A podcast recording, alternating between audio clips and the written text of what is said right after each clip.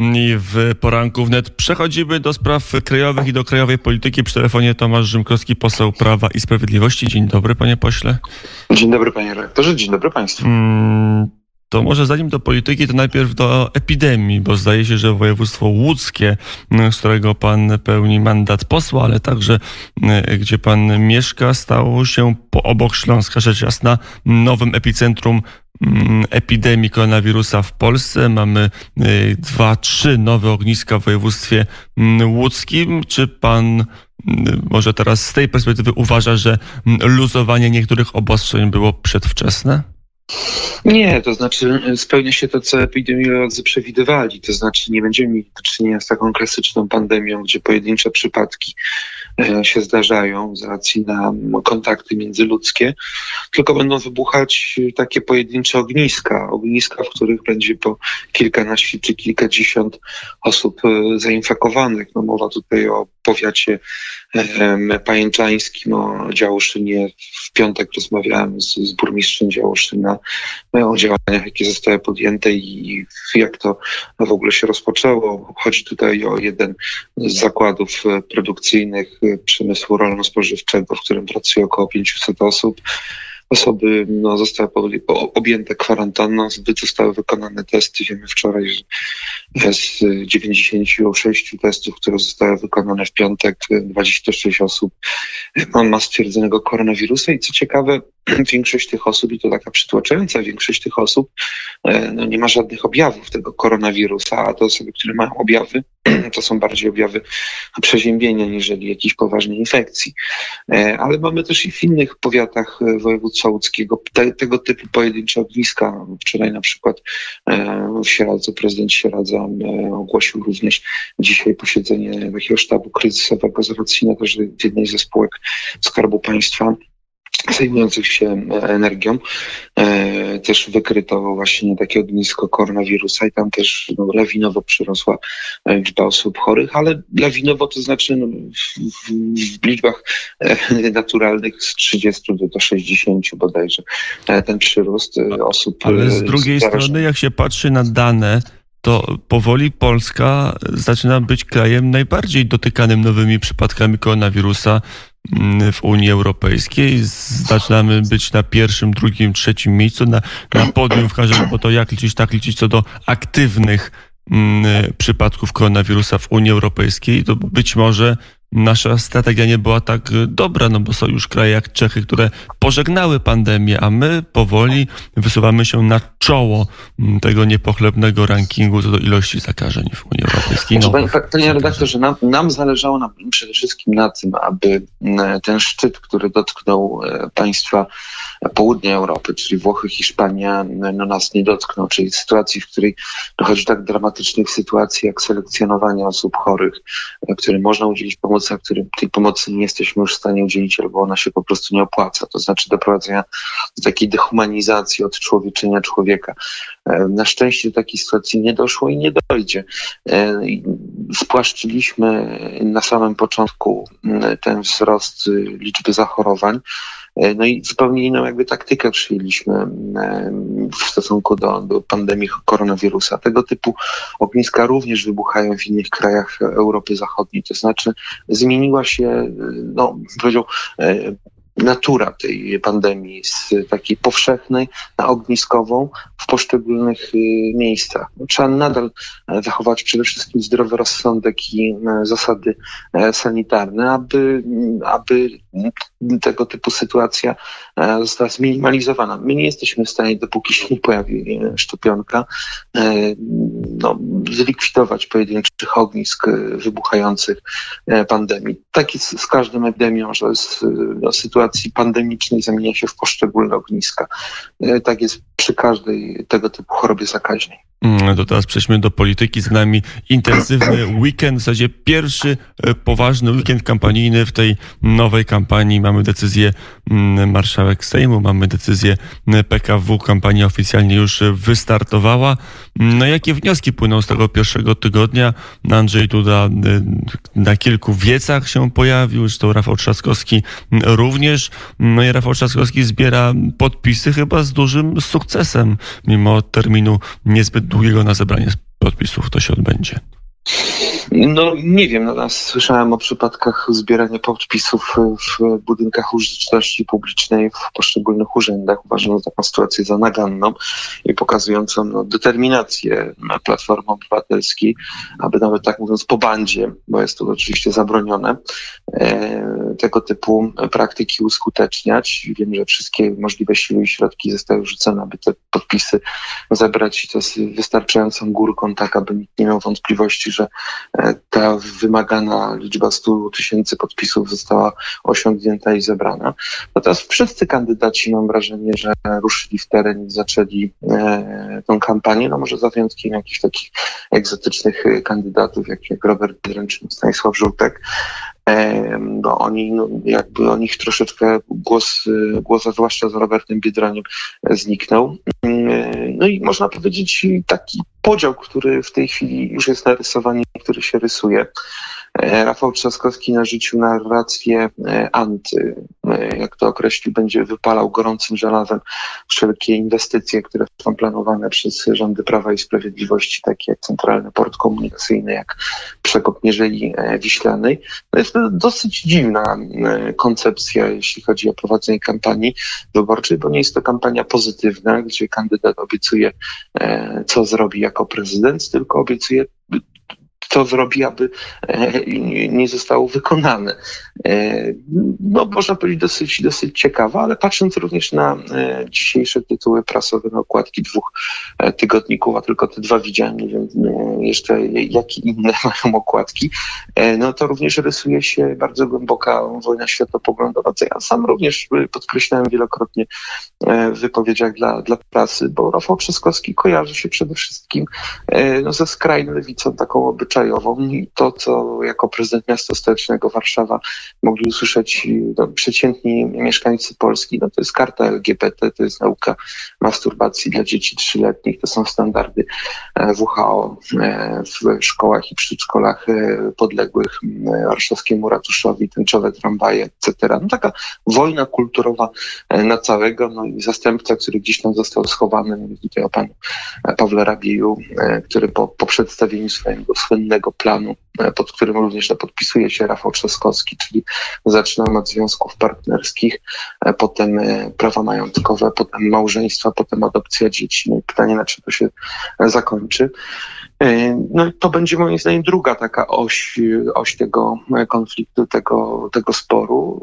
No i zobaczymy, jaki będzie wynik pierwszej tury. No i oczywiście to, jak te elektoraty zachowają się w drugiej turze, bo co do tego, że będzie druga tura, chyba no nikt nie ma wątpliwości. Z drugiej strony wszystkie sondaże, analizy, prognozy, które są wykonywane pokazują, że mm, to nie będzie łatwy wyścig dla urzędującego prezydenta.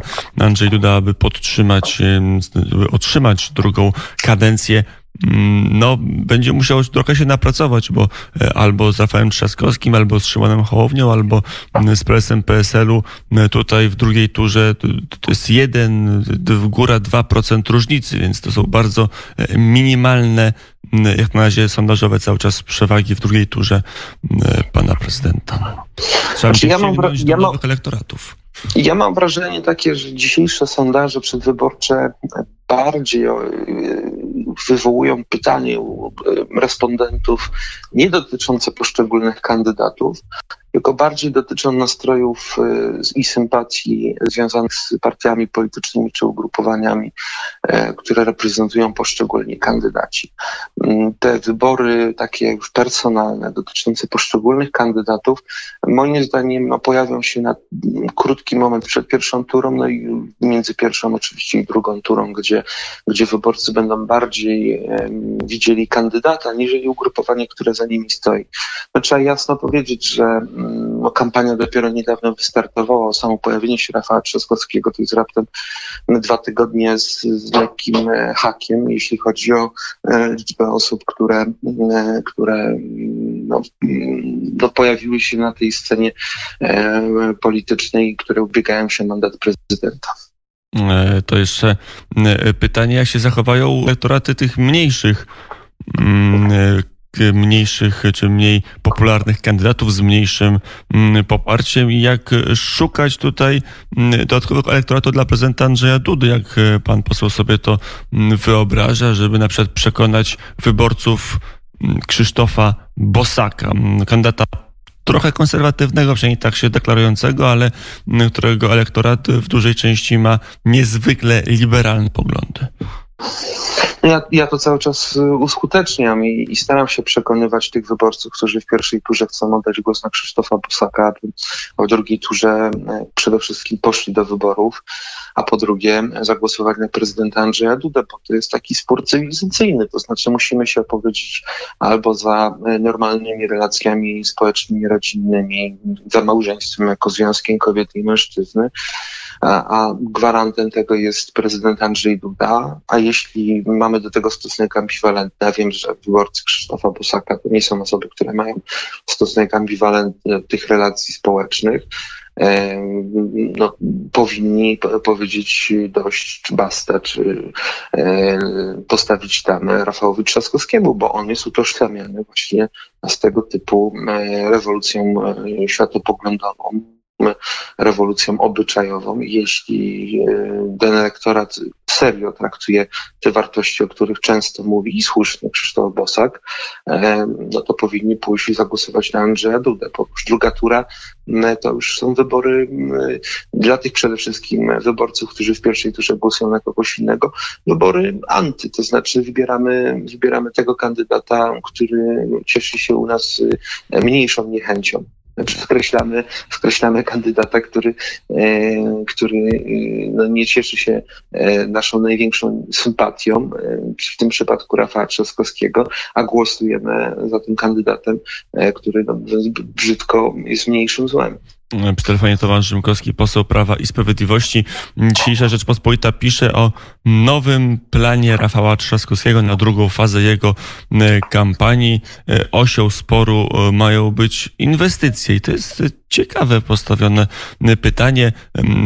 Kandydat Platformy Obywatelskiej ma przeciwstawiać inwestycje samorządowe jako alternatywę dla gigantomanii Prawa i Sprawiedliwości. Różne mieliśmy spory w wyborach prezydenckich i parlamentarnych, ale chyba nigdy jeszcze jak inwestować nie, nie, nie miało być E, osioł sporu między dwoma głównymi konkurentami. Ale to się już dzieje e, na naszych oczach, to znaczy krytyka tych inwestycji, o których wspomniałem przed chwilą, czyli Centralnego Portu Komunikacyjnego, czy e, przekopu Mierzei Wiślanej, Natomiast w tej chwili powrót Rafała Trzaskowskiego do retoryki, że Rzeczpospolita powinna być samorządna w sytuacji do fiaska, klęski, kompromitacji, jakbyśmy tego nie nazwali, to znaczy no, prostej czynności, którą naprawdę najmniejsze mm, powiaty w Polsce dały radę e, zrobić, czyli przekazać środki dla przedsiębiorców e, wprost z budżetu państwa za pośrednictwem powiatowych urzędów pracy, a miasto stołeczne Warszawa sobie z tym nie radzi, e, czy też no, przekazaniem środków na turnusy rehabilitacyjne, czego miasto stołeczne Warszawa w tym roku odmawia. No, sytuacja finansowa, inwestycyjna, no, wystarczy popatrzeć na te inwestycji miejskich, które zakończyły się wiele lat temu, e, które miały być takimi wielkimi sukcesami, a zakończyły się no, o, światowym rozgłosie katastrofami, jak chociażby katastrofa e, stołecznej Czajki, e, czy też pękające rurociągi, czy ciepłociągi warszawskie. No, to, to są sytuacje, do których moim zdaniem Rafał Trzaskowski nie powinien się odwoływać, aczkolwiek nie jestem jego doradcą i nie zależy mi na tym, aby mu, mu pomóc czy doradzić prowadzić.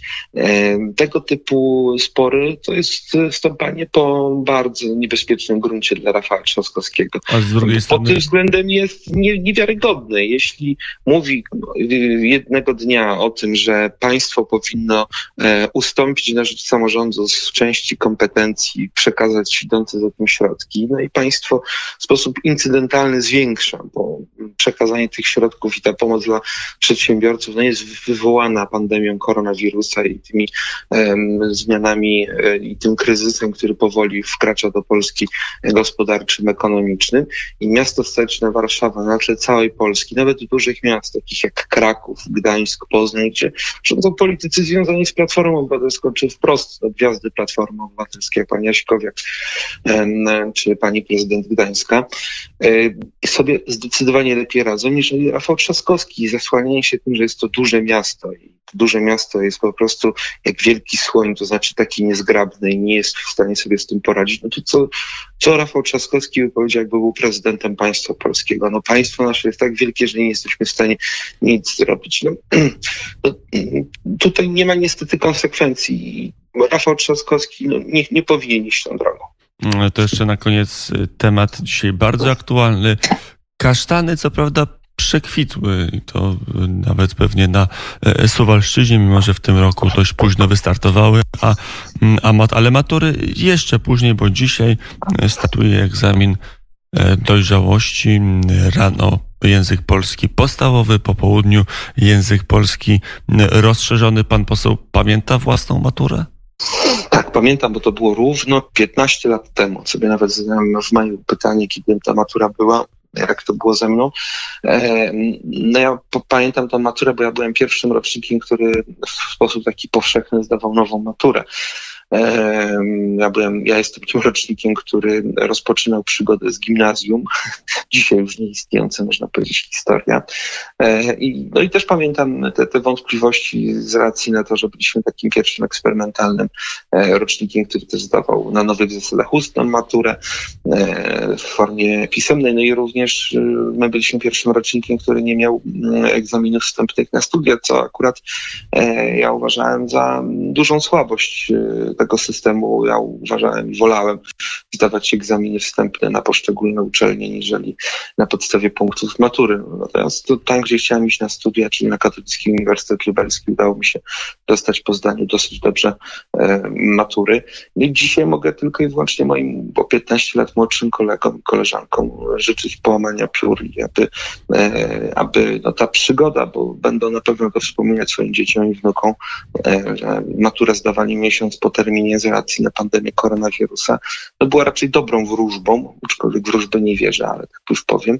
E, I no, ta matura pójdzie im świetnie. Mam nadzieję, że też ten czas y, dłuższy, niżeli naturalnie wykorzystali na jeszcze lepsze przygotowanie się do, do tych y, poszczególnych A przedmiotów, z których maturę będą rady Praktyczne gdzie, rady. chować Dobrze pomoce naukowe niedozwolone? Ja uważam, że, ja uważam, że pomoce naukowe niedozwolone, po pierwsze, no to jest rzecz nieuczciwa i tutaj uważam to za rzecz naganną, a po, po wtóre uważam, że y, ta nowa matura, którą już y, od 15 lat y, abiturienci piszą, no wyklucza konieczność korzystania z matur. Ta matura jest dosyć, bym powiedział, prosta i bardziej bada umiejętności nabyte, niżeli wiedzę, którą się zdobyło przez cykl e, nauczania, aczkolwiek wiedza się również przydaje, bo trzeba mieć jednak z języka polskiego wiedzę na temat lektur i nie tylko.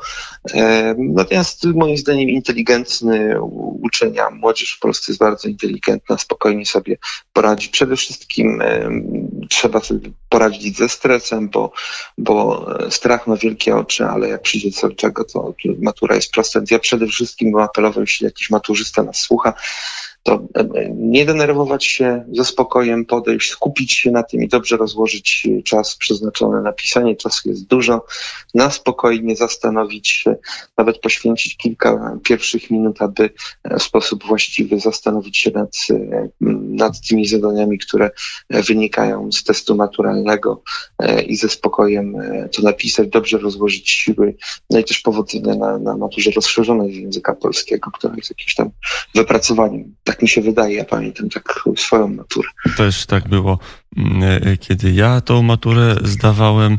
To co skoro język polski, to może mm, to może noblistę, chociaż akurat e, nie Polaka, ale, mm, ale, ale noblistę. Bob Dylan teraz zagra, a Państwa gościem był Tomasz Rzymkowski. Dziękuję bardzo.